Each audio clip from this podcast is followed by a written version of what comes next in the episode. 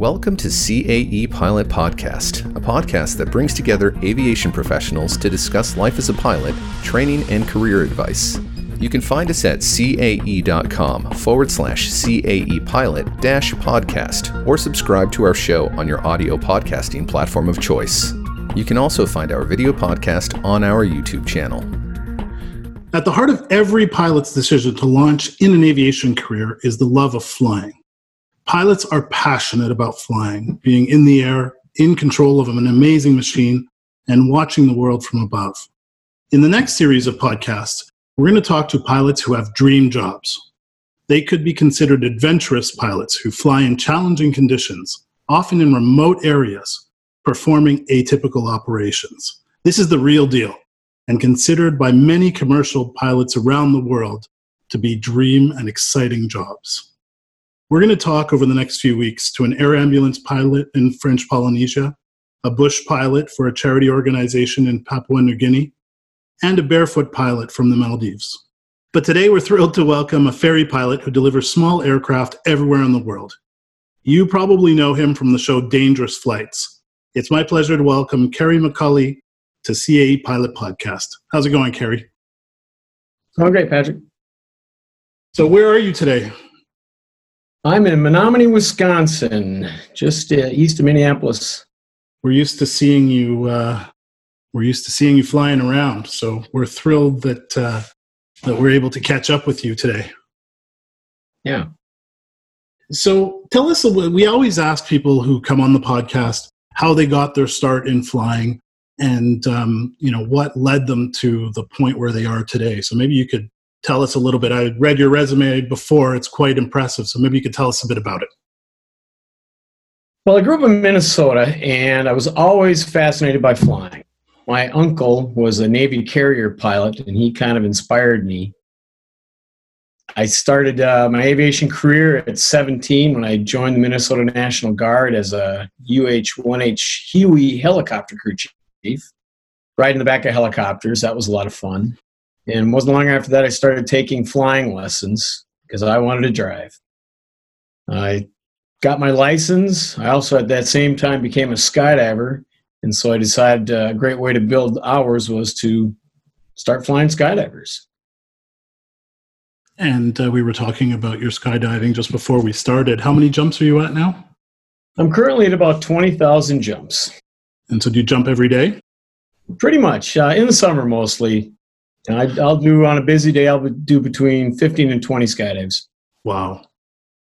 Can you can you do jumps in the winter?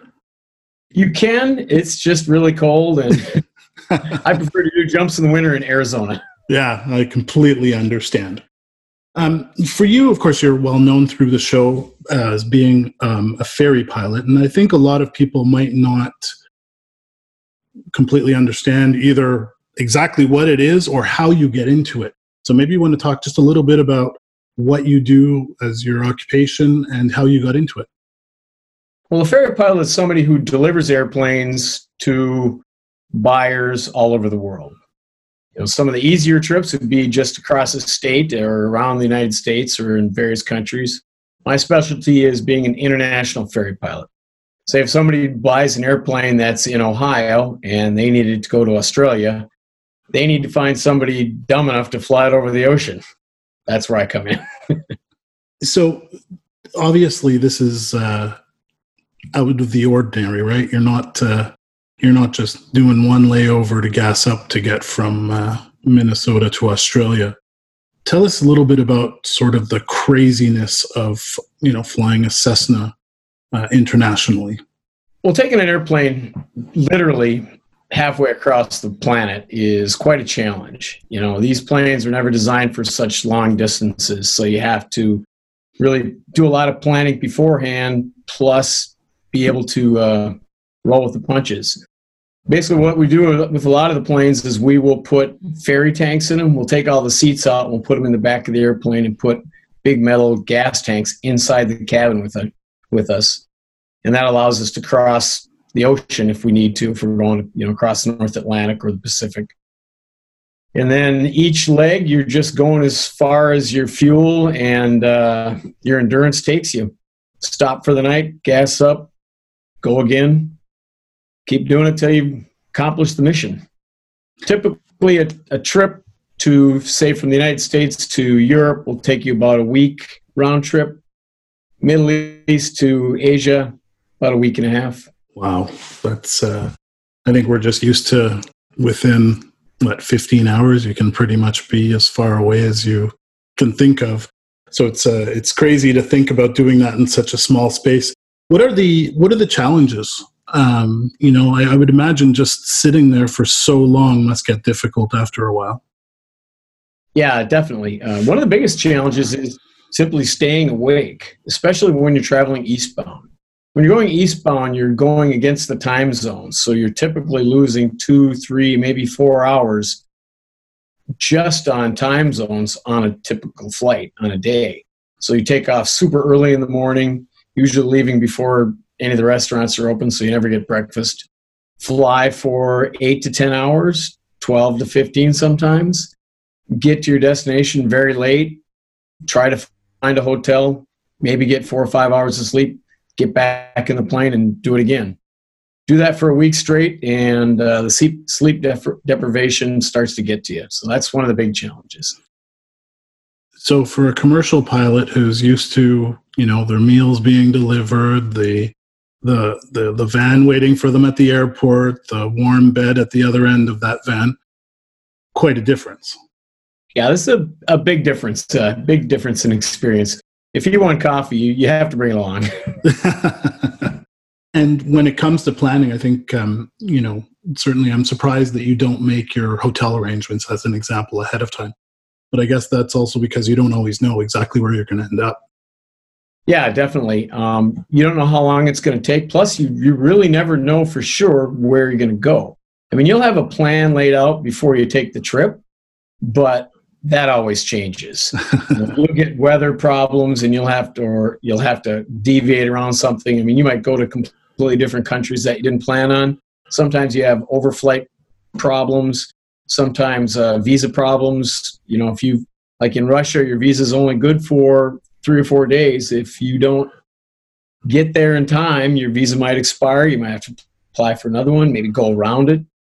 Going around Russia is kind of hard, it's big. And I think I've seen in episodes where you've had to fly around certain countries in Africa as well. Yeah, definitely. Um, either fly around the countries if you can't get the overflight permits, or a couple of times in my uh, let's call it distant past, I might have turned the transponder off and flown low and not told anybody I was crossing their country. Oh, don't worry, we won't tell anybody either. I was just and um, is there a special type of license that's required to do this type of flying? You don't need any special license to ferry fly, but back uh, oh, 20 or so years ago, the Canadian government used to require a, a single engine waiver to cross the North Atlantic because they were having to go out and rescue so many pilots and it was costing them literally costing them a lot of money and they weren't having very much success at rescuing them anyway because the pilots were all dying. So you'd have to go you'd have to prove yourself you know make a couple of trips and then you go get tested from the canadian government and get a, a single engine waiver to fly the north atlantic that waiver is no longer in effect and now pretty much anybody can do it with a commercial license and small brain i think uh, You've said that twice now, but I think that there's probably a lot of people listening to us who are saying, "This is cool," right? Like if you're if you're not used to it, you know. But I, I suspect people don't understand just how dangerous it is. Yeah, it, it is actually pretty dangerous, especially crossing the North Atlantic and the Pacific. On average, they lose about three pilots, three fire pilots over the North Atlantic every year. That's kind of actually gotten a little bit better, mostly because not as many planes are being delivered. Um, but you know, when you're flying over those vast distances of ocean, you're out of range of any rescue. I mean, the only thing that can pick you up is a helicopter or a boat. Helicopters have a range of maybe 150 miles out to sea. Uh, that's really stretching it. And after you're, after you're more than that distance away from land, the only thing that can get you is a boat, and boats are slow. So yeah. if you go into the water, you're going to be there for a while. And um, how do you how do you get your jobs? Like how do you how do you get your assignments? what's the whole structure behind that? When I was first a ferry pilot, I got hired by Orient Air, a company out of St. Paul, Minnesota, and I was I worked exclusively for them for a long time. You know, I was one of their one of their full time ferry pilots. They would get hired by other companies or people to ferry their planes, and they would hand out the, the trips to their pilots. Once I stopped working for them, I kind of became a freelancer. Um, basically, just have a website, put yourself out there, and people would usually word of mouth will get you the jobs. There, there are some ferry companies out there that hire other pilots, but there's not too many any, anymore. Most of most of the companies are single pilot, uh, single operator operations. And so, what does a typical um, schedule look like for you in, say, a month? These days, I'm I'm not doing as much ferry flying as I used to. Um, I've kind of really run up run through my my luck bag, as it were. So, trying to trying to to tone back a little bit. Um, mostly, what I'm doing these days is flying skydivers, and I fly corporate jets out of uh, Wisconsin. But I'll still take three or four trips a year. Usually, if it's a, a really cool plane that I want to fly that I haven't flown before, or going to a really great great destination that I'd like to see. I love going going to Greece and Italy and uh, South America. It strikes me as interesting, though, that you really run the whole gamut from flying uh, skydivers to flying business jets. It, it almost seems like the you know op- polar opposites. It must play with you a little bit in terms of okay, who do I have to be today? yeah, I I just I just love aviation. I love being in the sky. I love skydiving, flying small tail draggers with no radios, business jets. You know, pretty much anything. If it gets me off the ground, I'm a happy man. um, so, what would you say are the essential qualities f- for a ferry pilot? Oh, a ferry pilot needs to be calm under pressure and self reliant.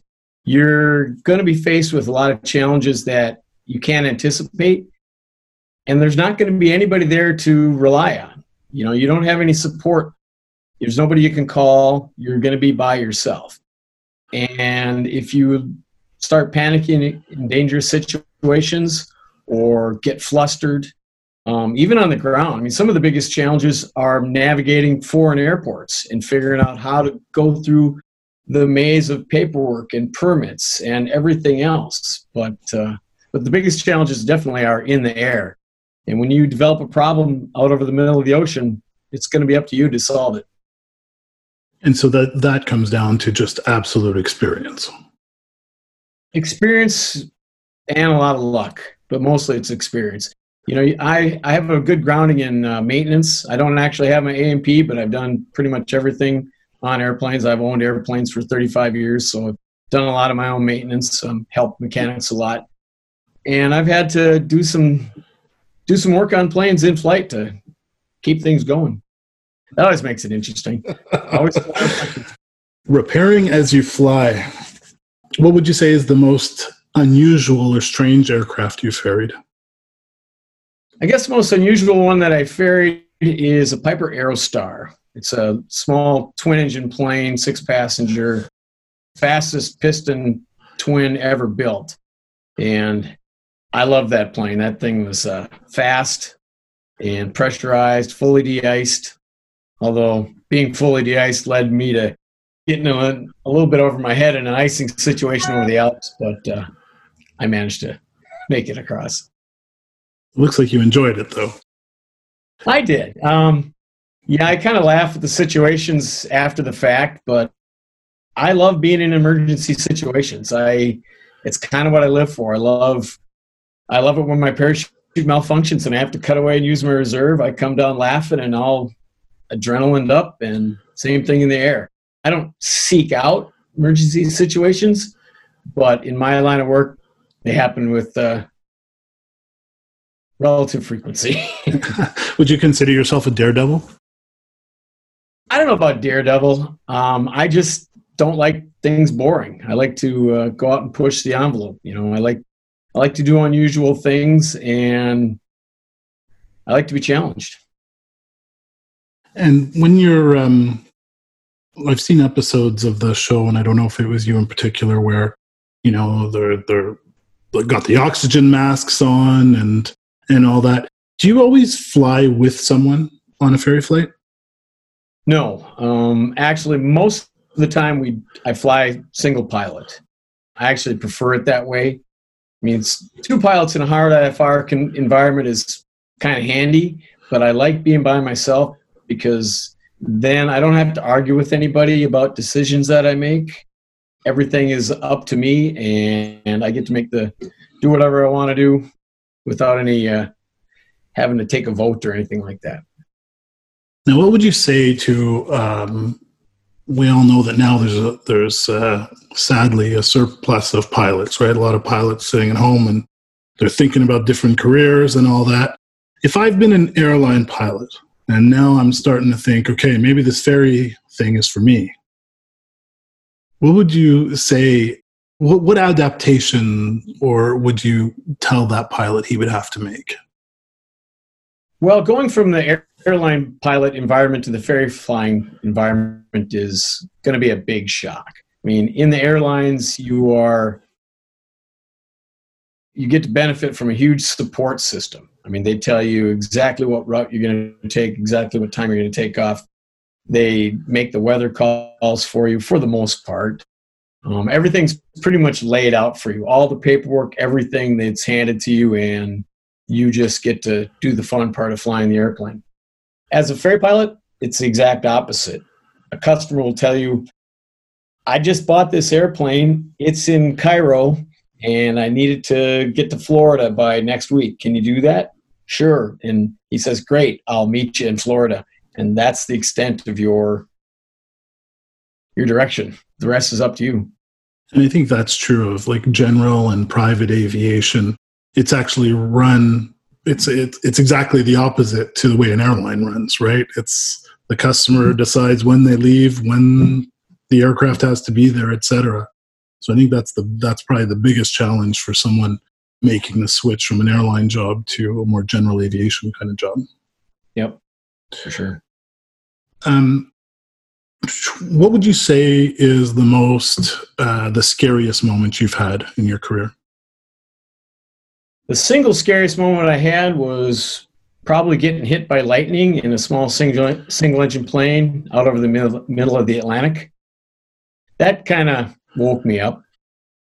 I also lost an engine once while penetrating a line of thunderstorms over Maine and uh, had to dead stick my way through the line of thunderstorms and find my way back to an airport. So that was kind of exciting as well.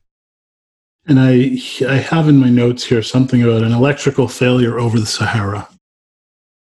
Yeah, yeah, that was uh, that was a long night basically what had happened was I'd left Agadir, Morocco at night, flying down the bulge of Africa to the Ivory Coast. And when I left Morocco, they closed the airport behind me because there was a sandstorm coming in. About three hours into the trip, uh, an RBL came on. That's really bad light, a warning light. um, low voltage, and I'd lost my alternator. And so basically for the rest of the night, which was probably eight or nine, nine hours long, I had to fly by flashlight, which was quite challenging. No autopilot, um, no GPS, no no anything.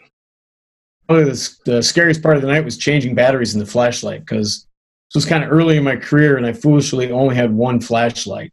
So changing the batteries was kind of nerve wracking because I knew if I screwed it up and dropped part of it or dropped the batteries, I probably wasn't going to make it because if you can't see your instruments, you're going to spin in. but I somehow managed to get through till dawn and find the airport. This might sound like a silly question, but what do you carry with you? Because you're talking about multiple flashlights, you're talking about doing repairs in flight. What do you have in your bag, let's say, that the typical pilot might not have? Well, when I first started, which is, you know, 30 years ago. Um, we didn't have any of the new fancy GPSs or anything. So my standard stuff is I would have a flashlight, some basic tools, um, an ELT, an emergency locator transponder. We'd carry uh, whatever survival gear you'd need for whatever parts of the world you're going to be flying over. Right. Which would also a lot of times be kind of a kind of a big survival kit. Well, not big, but have to be varied because you'd cover northern Canada forest, then the Arctic over Greenland, then the desert over Africa, finally ending up over the jungle. And of course, there's the ocean in the middle of it. So you need to be prepare, prepared for any emergency situation. Uh, before we had electronic flight bags, you'd have a whole box of maps and approach plates. Most of them were out of date, but at least you had something. A lot of snacks, a couple of 12 packs of uh, diet soda for the caffeine, and lots of Ziploc bags for the aftermath of the diet sodas. oh. I just have this vision of like, you know, Indiana Jones jumping on an airplane and going for it. It's uh it's hilarious. And you recently flew six airplanes literally around the world. Tell us a little bit about that. Yeah, uh, a few years ago, I was lucky enough to get hired to help some of the pilots and owners of six Epic airplanes. And Epic is a experimental airplane that uh, single engine turbine, kind of like a PC-12 of Pilatus, mm-hmm. very fast, sleek, sexy airplane, really fun to fly. Um, these pilots had gotten together with the, the company that produces them and decided they were going to fly them around the world. It was an amazing trip. Uh, couldn't have been luckier to get on that trip because at each stop, the organizers of the trip found the coolest thing they could find in that location for us to do. Oh, wow. Like we went on a boat cruising around the glaciers in Greenland. We went on glider rides in Czechoslovakia.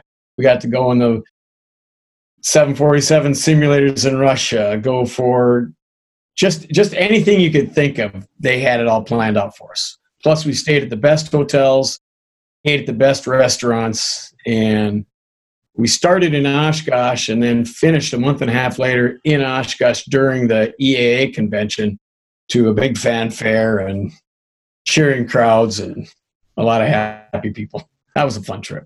So that sounds like it's a real dream job. Yeah, for sure. And um, tell us about uh, you know you you you know one of the most famous approaches. You've done it many times in St. Bart. So tell us a little bit about that. Yeah, I love the St. Bart's approach. I really love short fields. Um, the airport that I fly skydivers out of in Wisconsin is a very short field with obstacles on either end. And the St. Bart's approach is very similar. It's really short, it's got a hill, there's a road on one end and the ocean on the other. And you pretty much have to nail that that landing or you're going around or going in the drink. I loved it. It's you just you come in over the road. People are always stopped at the end of the road, and guys on motorcycles will duck their heads down so you don't hit them. And uh, come on down. It's it's challenging landing that direction because the, the it's a downslope of the runway, so the runway is kind of falling away from you. So it's tough to get the plane down. If you don't get the plane down in the first third of the runway, you better go around because you're probably not going to get it stopped. There's a lot of cool videos of guys not quite getting it stopped in time and uh, ending up in the in the drink. A lot of lot of skid marks on that runway. it's funny. Uh, Halifax Airport has a downslope uh, runway as well, and it's really it's such an odd thing to uh, to see or to experience. I guess. Um, where would you say your your favorite place you've been is? Oh boy, you know I love Greenland the southern tip of Greenland is just gorgeous. Um, the fjords there are always full of icebergs. The mountains at the southern tip are very sharp, and the ice cap oozes off, you know, into the fjords. So there's hundreds of glaciers there, spitting out icebergs over into the crystal blue water. It's it's just a magical place. Unless, of course, the weather's cruddy, and then it's terrifying because getting into the airport Greenland is is pretty dicey.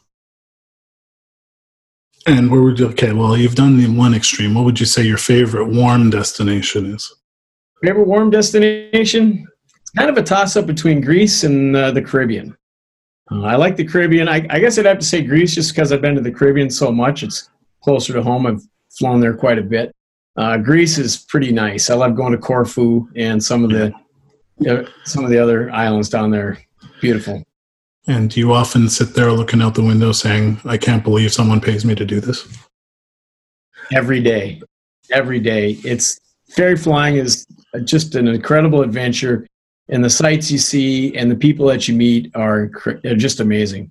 One of the best things about ferry flying is once you get to the destination, the the the buyers, the people you deliver the plane to, treat you like a conquering hero because you just flew their plane halfway around the world over the Atlantic and you delivered their brand new toy to them. And they're usually very grateful. They take you out to dinner. You get to meet their family. You just have a great time. And there's no other place, there's no other job in the world where you get to experience a close personal relationship with the locals like that. I mean, if you go on vacation, you meet people at the hotel, you meet people at the restaurant, and that's kind of about it. When you're ferry flying, you stop at small airports, you get to meet pilots. Maybe you get held over for a day because of weather or maintenance, and you meet some of the guys at the airport, and they'll take you home and treat you to to dinner and uh, just meeting the people of the world is an amazing experience. And I guess you keep in touch with a lot of people too. Yeah, yeah, it's it's great because a lot of a lot of the places that I'll go, I'll stop to stop at repeatedly, right. and friends in Greenland, Iceland, Scotland. You know, if you're there a lot, you get to know the people. We always do a MythBusters segment, so we're going to uh, will bust or confirm a few myths about ferry flying, okay? So, um, ferry pilots are a reckless breed who give little consideration to safety. Yes and no. you need to be a little bit reckless, at least to start, to even get up the courage or the guts or whatever you want to call it to fly a small single, en- single engine airplane over the ocean. But if you don't start taking safety seriously quickly, you're not, not going to live very long. And ferry planes, um, sorry, ferrying planes for a living is a pretty lonely lifestyle. That's a yes and no as well. I mean, a lot of times on these trips, you're gone for a week, week and a half at a time, and you're not meeting anybody. Sometimes you're just in the plane by yourself all day. You hop in a cab, you go to the hotel, spend the night by yourself, back in the plane, do it again and again and again. But there's usually a fair amount of time in between trips where you get to spend time with the family and your friends. So, again, yes and no. um, you need to have an adventurous heart to be a ferry pilot. I think you've proven that that's the case. I think that's a definite requirement because otherwise, why wouldn't you? Why would you do it? It doesn't pay that well. I mean, it's okay, but to risk your life just to bring somebody as plane, you, you need to have more than money as your goal. You need to want the adventure. You need to want to be out there doing that.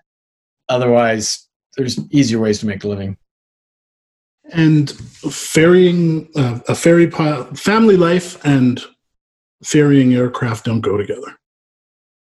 Not true. I raised a family while ferry flying. I mean, I did take a few years off when the kids were were young, um, mostly because of the danger aspect of it. I didn't really want my kids to grow up without a father. But once they got old enough and I looked like I'd done a reasonably good job of raising them, I started flying again because it's in my blood. I just couldn't. and do any of them fly? Yep. Uh, neither of them actually have their license yet, although they're both very close. But they're both professional skydivers. They're both uh, instructors. Work at my skydiving school. My daughter's also a wind tunnel instructor, which is pretty great. I'm super proud of them, and and unfortunately, they're both becoming better skydivers than I am. Takes a big man to admit that. Yeah, yeah. Clearly, it's in the blood, though, right? Yeah, yeah. they're great. They're great skydivers. Were your were either of your parents uh, pilots? My dad's a pilot. Uh, yeah. My mom, no. My dad uh, is building his own airplane right now, a KR Super Two, and he's been flying for many years, and like I mentioned, my uncle, who's who I'm named after, who's Kerry McCauley, and Yeah. he's uh, like I said, he was a Navy carrier pilot. So Wow. a lot of aviation in the family. As you probably know, um, one of the reasons that uh, we're doing this podcast and why we've just launched um, Airside, which is our pilot community, is to really surround pilots who right now um, are facing a hard time. Let's face it. You know, um, airlines uh, are uh, the schedules are down to almost nothing still, and uh, fleets are parked. Um, but what words of encouragement would you have for someone who's either started their pilot training or is waiting for the next job? What would you say to them? The aviation industry just goes in cycles. I mean, I've been in it for 35 years and I've seen furloughs and I've seen hiring crazes and it just it just goes it, it comes around. So this will pass. People are going to want to start flying again. You have to be optimistic and stay in the game if you want to make it as a professional pilot. And um, and I think you're a good example of what you do in between, right? Like you know, there's no ferry flying right now, so you're doing a lot of the skydiving type of flying. Do you suggest that people stay in the industry in the meantime?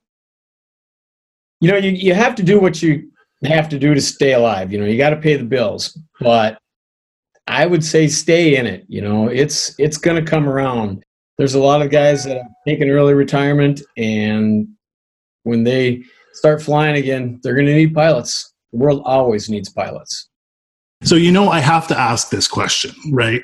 Where do you go for your training? Well i got my uh, initial type rating on the citation 650 at the cae training center in dallas And I understand you're going back there soon. yep i should be going back for recurrency training probably about november december something like that Well, we're looking forward to seeing you. Another thing that we want to talk about, of course, is you have a book, Ferry Pilot, the nine nine lives over the North Atlantic. Tell us a bit about it. Well, I've been uh, lucky enough or unlucky enough to have a lot of very close calls over the years in my ferry flying experience, and I've been boring my friends and family with the stories for years and years, and they finally wanted to shut me up and say, "Just write a book and we'll read about it." So, so I did. Uh, it did take me ten years because I'm a slow writer, but I finally got it done, and it's out on Amazon right now, and it's doing really well. Awesome. So that again, it's Ferry Pilot, Nine Lives Over the North Atlantic by Kerry McCauley. Check it out. Well, Kerry, it's been a pleasure talking to you. Um, I'd like to remind everyone, as always, to go visit airside.aero, um, our pilot community. Lots of great resources there for pilots. You know, we've got our resume builder, there's a jobs board there. Lots of great stuff. Check it out. Um, Kerry, we invite you to check it out as well. And um, thank you very much. All right. Thanks for having me. Awesome. Take care. CAE Pilot Podcast is brought to you by CAE, the global leader in training for the civil aviation, defense and security, and healthcare markets. For more information, check out cae.com.